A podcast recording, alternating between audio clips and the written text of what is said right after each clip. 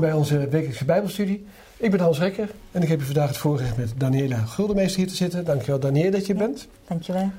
En we gaan de 21ste les doen van Sabbat 20 november 2021. Die heeft, die heeft de titel De gemeente als een tempel. Nou is een tempel een groot gebouw. Nou, je begrijpt al, dat gaat dus over de bouwstenen in dat gebouw. Ja. En dat is als symbool de gemeente wat als tempel gezien. Nou, dat gaan we in deze les bestuderen. We gaan echt zien dat we daar allemaal eigen specifieke rol in hebben. Uh, en dat je er niet zomaar in zo'n gebouw komt. Dus er moet al wat gebeuren voor die tijd. Nou, voor we dat gaan doen, gaan we de zegen van de Heer vragen met zuster Daniela. Lieve Vader in de hemel, we danken u dat we hier de lessen weer samen mogen bestuderen, Heer. Wilt u toch aanwezig zijn met uw Heilige Geest? Wilt u ons inzicht geven? Wilt u onze harten openen, dat we eruit kunnen leren? Dat het een zegen mag zijn voor ons, maar ook voor de toeschouwers thuis. Dat we toch allemaal gezegend worden door die les ook. En dat we toch mogen groeien naar uw wil in het geloof. Dat alles vragen we in de naam van Jezus. Amen. Amen. We hebben het al een paar lessen over de gemeente. Toch maar even in herinnering heel kort. Wat is ook alweer de gemeente zelf?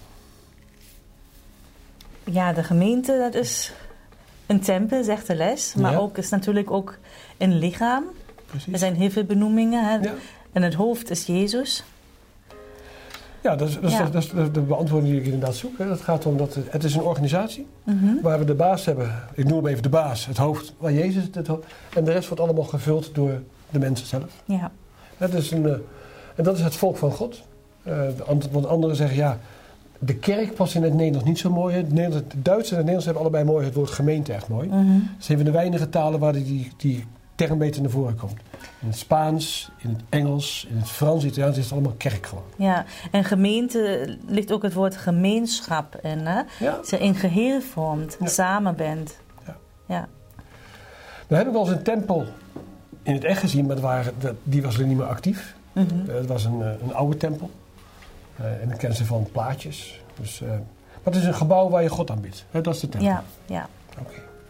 Het is ook een imposant gebouw meestal, hè? wat ook echt iets uitstraalt. Ja, dat ben ik met je eens, ja. ja. ja, Heel mooi.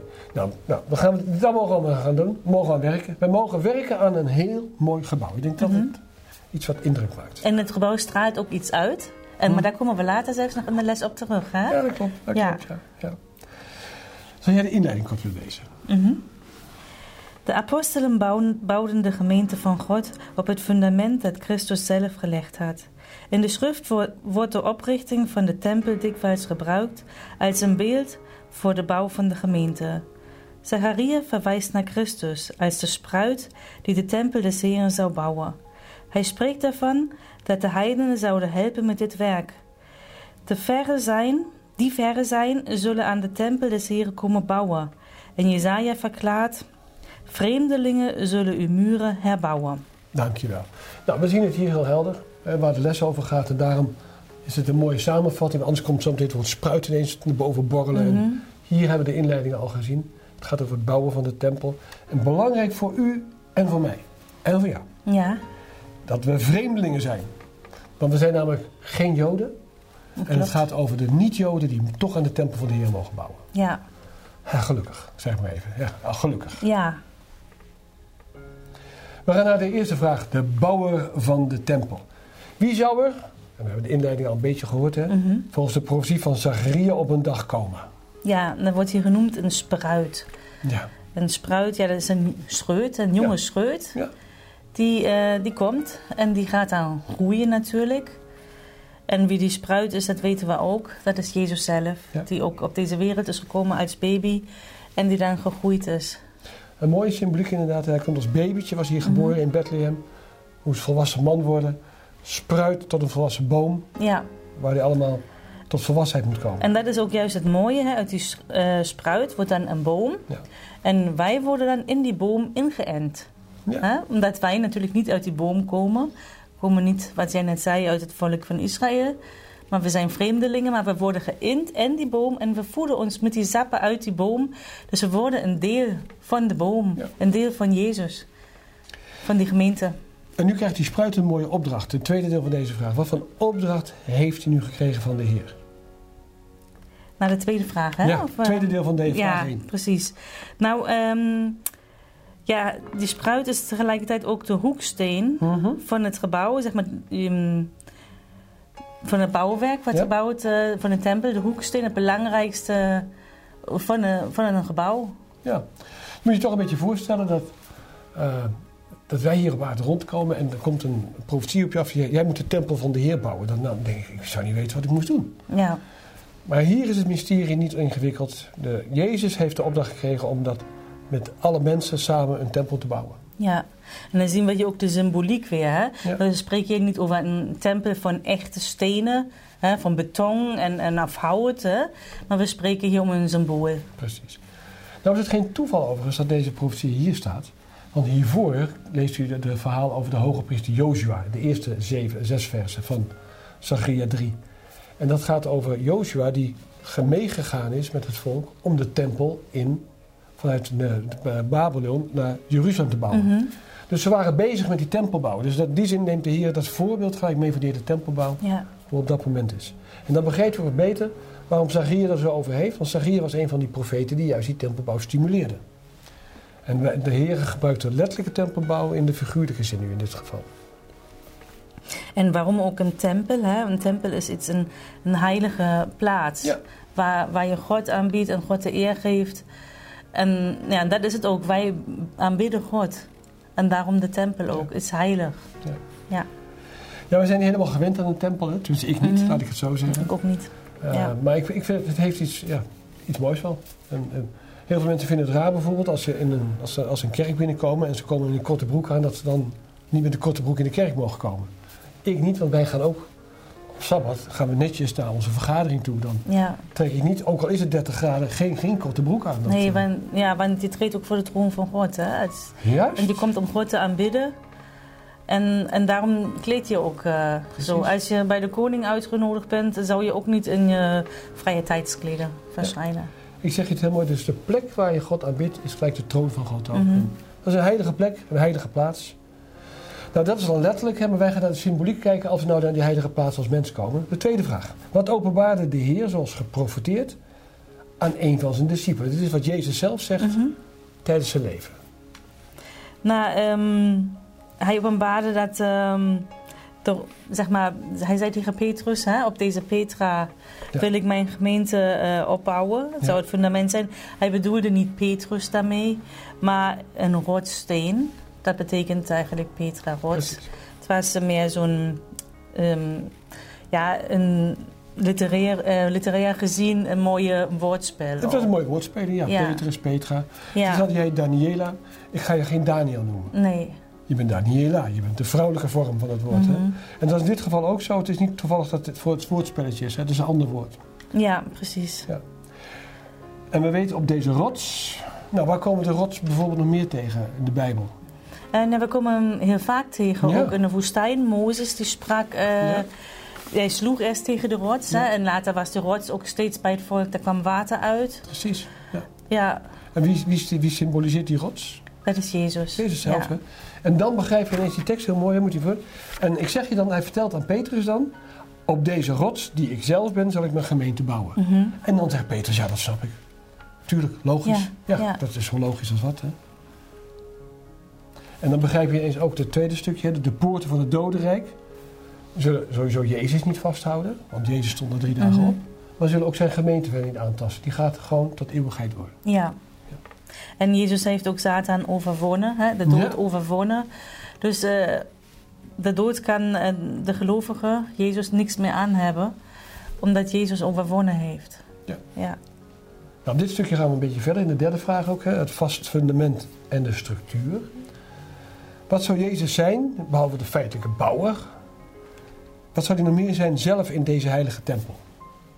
Ja, hij is eh, de, een rollende steen. Ja? En ehm, ja, dat, kan je ook, eh, dat past dan ook weer meer met de profetie van Daniel samen. Die hij zegt het standbeeld, waar we ook al eerder in de lessen over Ja. hadden. En daar kwam een steen aan en die heeft het standbeeld eh, omgeslaan. En die steen, die rots, die is gegroeid en eh, dat is het koninkrijk van God. Ja, precies. Ja, in Daniel 2 kunt u lezen.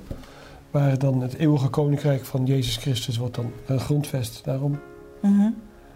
Het mooie vind ik van het tweede deel van die vraag, hè, wat zal er gebeuren met degene die in hem geloven? Hè? Daar staat, en dat Petrus antwoordt dan mooi daarover. Hij zegt, wie in hem gelooft, die zal niet beschaamd worden. Ja.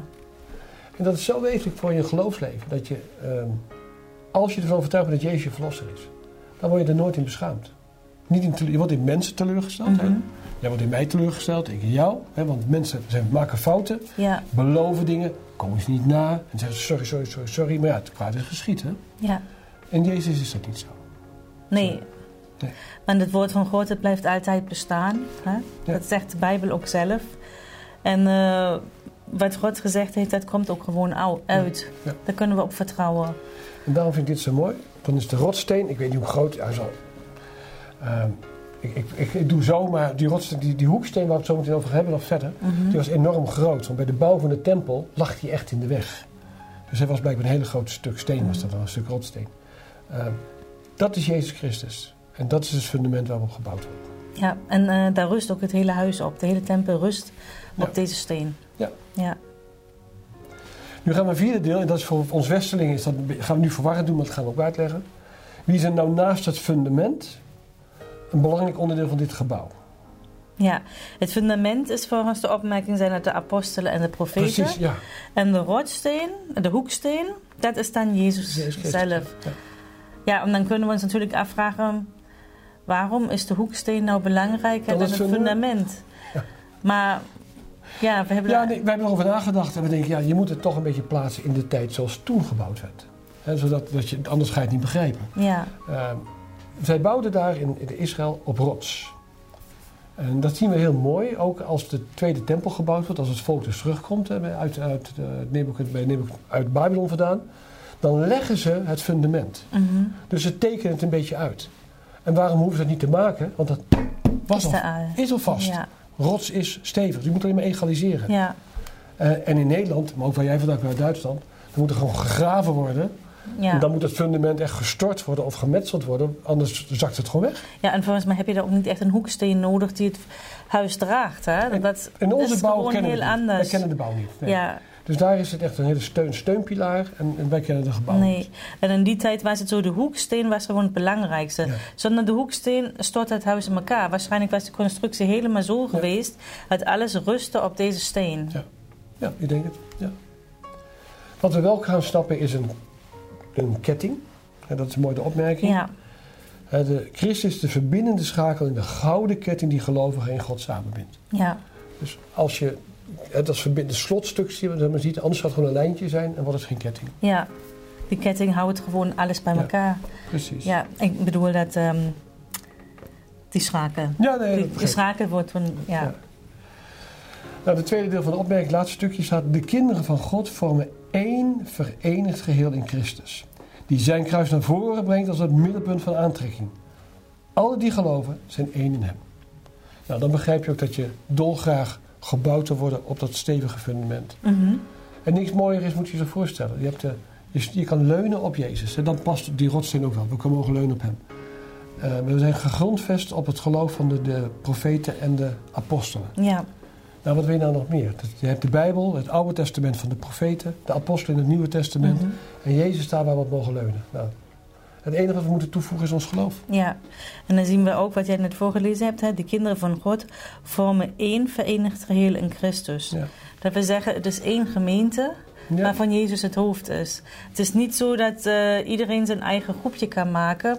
Of je, of, of je bent Ja. alleen en zegt, nou, ik ben gewoon de gemeente van mezelf. Je kan wel ergens anders wonen waar geen broeders en zusters in de buurt zijn. Maar als je dan nog lid bent van die gemeente, dan ben je nog steeds bij die gemeente. Maar als je je eigen ding doet, ja, dan, dan is het toch belangrijk dat je bij de, kind, ja, bij de, bij de gemeente vorm, eh, voegt, waar Jezus het hoofd van is. Ja, want we gaan zo zien waar die tempel, die stenen waar die gebouwd worden en samengevoegd worden. Dat, is, Mhm. dat moet ergens gebeuren hier op aarde. Ja, Eh, pas klaargemaakt worden. En pas Ja. klaar is het aan elkaar. Dat, ja en eh, iedereen heeft ook zijn functie. We hebben dat in vraag 1 ook nog gezien, als we heel kort Ja. terugspringen. Ehm, want er staat ook ehm, onderaan, in hem was elk bouwwerk goed ineensluitend op tot een tempel. ja, Heilig in de Here. Dus iedereen is een eigen bouwwerk die ineensluit in de tempel. Ja. Ja, ik heb daarover nagedacht, hoe kan je nou een eigen bouwwerk zijn in een tempel? En dan dacht ik, ja, in de natuur hebben we ook wel mooie voorbeelden. Dan hebben we bijvoorbeeld een, een honingraad. Mhm. En die bestaat eigenlijk uit hele kleine onderdelen, uit kleine Ja. eh, cellen. Waar, eh, ja, die toch eh, één geheel vormen, maar in het geheel, zeg maar, die kleine stukjes zijn één grote honingraad. En iedere kleine cel, die heeft ook weer een functie. Hè? Sommige, daar worden dan die, die larven in gebroed, of een andere is dan voor Ja. voedsel. En, en samen is het één geheel. En zo zijn we natuurlijk ook alle kleine bouwwerkjes in die grote tempel. Dat is een mooi voorbeeld. Een mooi voorbeeld, dankjewel. Het is een heel mooie overgang naar levende stenen in een geestelijke tempel. Mhm. Wie heeft het voorrecht deel uit te maken van het geestelijk huis dat de Heer nog steeds aan het bouwen is? Ja, dan, dan, dan mag iedereen eigenlijk erbij zijn. Ja, ja. Dus voor iedereen is die, is die deur geopend. Iedereen die wil en, en Jezus aanneemt, die kan een deel uitmaken van Ja? het gebouw. Ja. Ja. Nou, wat betekent nou levende stenen? Dan ziet u ook gelijk, het zijn niet alleen dat het ademt, hè, wij mensen ademen, maar het betekent ook dat je iets moet gaan doen. Eh, leven betekent niet alleen dat je consumeert, maar ook dat je iets produceert. ja. Dat je iets bijdraagt in Gods gemeente. Ja. Ja. Mooi staat ook in de opmerking, hè, dat het bestaat niet uit dode, glansloze stenen. Nee? Maar die tempel bestaat uit heldere, stralende stenen. Nou ja, hoe, waarom helder, stralend? Omdat Jezus natuurlijk het licht is. En die stenen weerkaatsen het Ja. licht en stralen het uit. Ja. Zoals eh, bijvoorbeeld ook genade en waarheid, gerechtigheid en vrede. Ja. Nou, dat zijn allemaal eigenschappen van Jezus die wij ook verder zullen geven aan andere mensen. Precies, dat is denk ik het toverwoord. Je moet het doorgeven. Het kan zijn door je vriendelijkheid, het kan zijn door je het evangelie wat je gaat vertellen, Mhm. het kan zijn door folderen, het kan zijn door deze video, maar je gaat iets delen. En niks is mooier dan delen, want het is beter te geven dan te nemen, staat Mhm. niet voor niks. We gaan naar de zesde vraag. Dus als we nou deel uitmaken van dat heilige gebouw, met Jezus en de profeet als fundamenten, Ja. ja, wie zullen er dan in dit heiligdom wonen? En dan komt het lastige, en wie zal in ons wonen? Ja. Dat zijn twee vragen eigenlijk. Ja, ja. Nou, de Heilige Geest, hè, die woont in, eh, in het heiligdom, in ons. Ja, die woont in ons. Ja. En de tempel is natuurlijk van God. En eh, ja, en eh, omdat wij met ons lichaam een tempel zouden zijn voor God, Ja. is het noodzakelijk dat we ook veranderd worden van binnen. En Ja. daarom vragen wij God dat de Heilige Geest in ons mag wonen. En dat is natuurlijk ook ehm, niet zo dat, eh, dat we dan eh, bezeten zijn of zo. Want eh, God is, is liefde. En de Heilige Geest die wil ons alleen maar leiden naar de goede richting. God heeft iedereen een vrije wil gegeven. En de Heilige Geest zal ons nooit tot iets dwingen wat wij zelf niet willen. Absoluut. We moeten even naar de symboliek pakken van die tempelbouw zoals die vroeger was. Hè. Het gaat over de tempelbouw van Salomo. Waar werden al die stenen pas klaargemaakt? Was het op de bouwplaats of was het daarbuiten? Oh, dat was daar buiten natuurlijk. daar buiten, hè? Ja, Ja. ja. Daar werd dus gehakt, hè, gebeiteld. En tot, echt, dat ze echt, echt exact op elkaar aansloten. En dan werden ze helemaal op maat werden ze Mhm. geleverd aan de bouwplaats. ja. En dan past het zo. Ja, er hoefde niks meer gedaan te worden. Het was helemaal... Dat is heel Ja. boeiend. Het- ik, dit was een openbaring weer voor mij. Ik Ja. wist het wel, maar ik vond het zo mooi. Eh, op de bouwplaats werd niet gehamerd en werd niet gebeiteld. Klopt, ja. Bijzonder, hè? Geen herrie. Is echt een wonder eigenlijk als je over nadenkt. Hè? Dat die stenen helemaal... En iedere steen had ook precies zijn plek. Deze steen had bijvoorbeeld Ja. plek 3 en die kwam daar ook precies op plek 3, want hij paste daar ook Met alleen maar en in. vijf naast zich. Ja, Ja, precies. Ja. Want er kon niet 6 en 7 met één keer naast 3 Nee. komen, want dan zou het niet passen. Dus iedereen had precies zijn plek en zijn functie. En als je daarover nadenkt, betekent dus ook hoe, hoe we moeten, op deze aarde moeten geslepen worden. Aan elkaar vast. Ik zeg aan elkaar. Mhm. Dat betekent onze karakters zullen af en toe botsen. Ja. Eh, ook al vinden we elkaar, maar het kan Soms moet er een stuk eraf gehaakt worden. En dan moet, het maar, dan moet het maar botsen. Maar als je Ja. met liefde botst, is het niet erger. Dan, dan verander je in karakter. Ja, Zodat we straks in de hemel komen. En dat, het, dat Jezus Daniële pakt. Jij daar. En dan mij pakt. Hans daar. ja. Is precies. Juist precies, ja. Ja, en, en dan is, want de, bouw- want de bouwplaats, zeg maar, waar dan voor de voorbereiding is, ja, dat is die op deze aarde. Ja, want in de hemel is er alles klaar. Ja. En je zegt Ja. het heel mooi. Hier op aarde moeten we al de Heilige Geest in ons hart hebben. Anders kan ons hart niet veranderen. Ja, Ons karakter kan niet veranderen. Uit onszelf niet. En we kunnen ons wel beheersen af en toe. Maar wil niet zeggen dat we veranderen. nee. Veranderen is echt dat we ons niet meer druk maken. Dat we niet meer boos worden. Dat we verdriet hebben in plaats van woede en al die dingen. En dat het ook van binnenuit komt. Hè? Want door de Heilige Geest, Jezus aanneemt, dan moet je een nieuw mens worden van Ja. binnen. Ik kan me dwingen om altijd vriendelijk te zeggen: Goedemorgen, dank u wel. Maar als het niet van binnen komt, van mijn hart, dan, dan doe ik het ook niet uit liefde of uit overtuiging. Dan is het gewoon iets aangeleerd. Maar als je echt dankbaar bent, dan, dan komt het van je binnen. Dankjewel. En dat is natuurlijk wat Jezus ook zegt. eh, je moet wedergeboren worden als een nieuw mens. Omdat we ook echt anders zijn dan. Ja. En dat is natuurlijk een lang proces ook. Het kan een leven lang het, duren, Het duurt, een hè? leven, het duurt in mijn ogen een leven lang. Ja. Ja. Laatste zinnetje in de opmerking. Waarlijk staat er.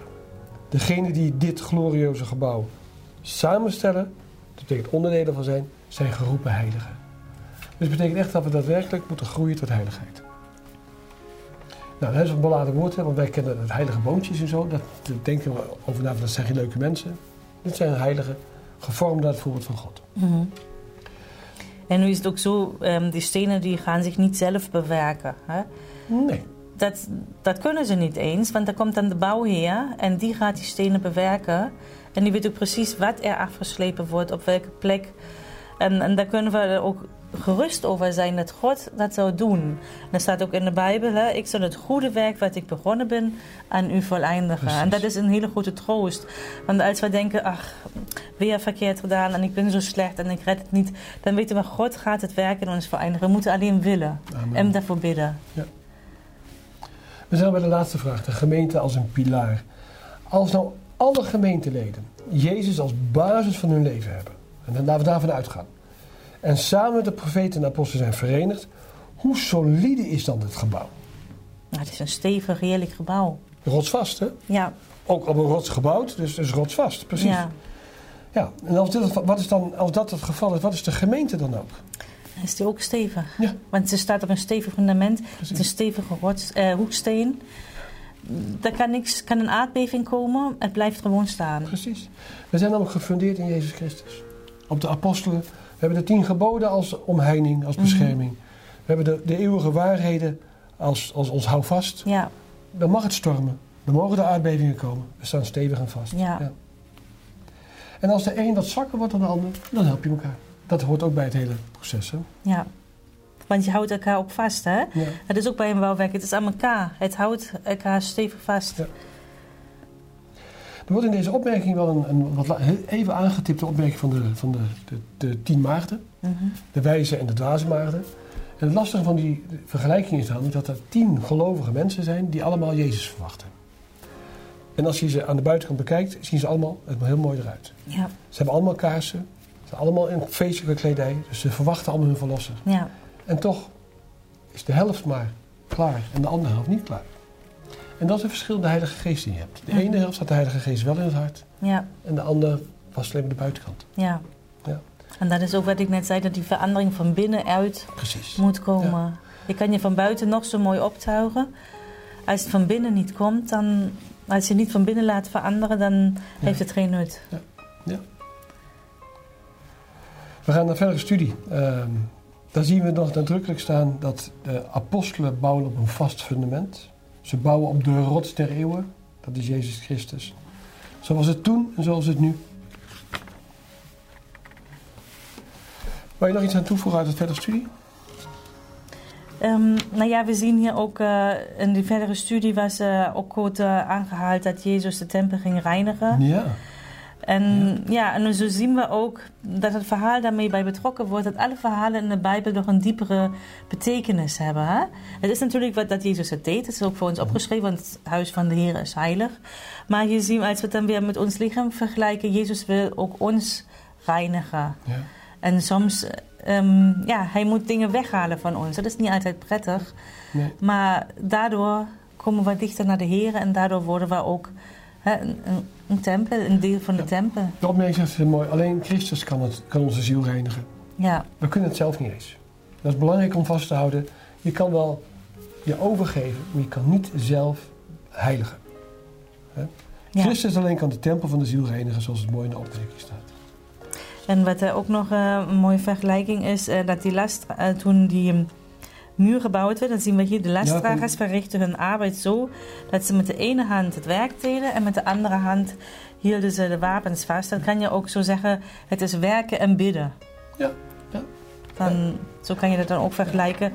Eh, we moeten daarvoor bidden, maar ook werken. We moeten ook willen en ook onze bijdrage doen wat wij kunnen doen. Ja, en. God doet de rest.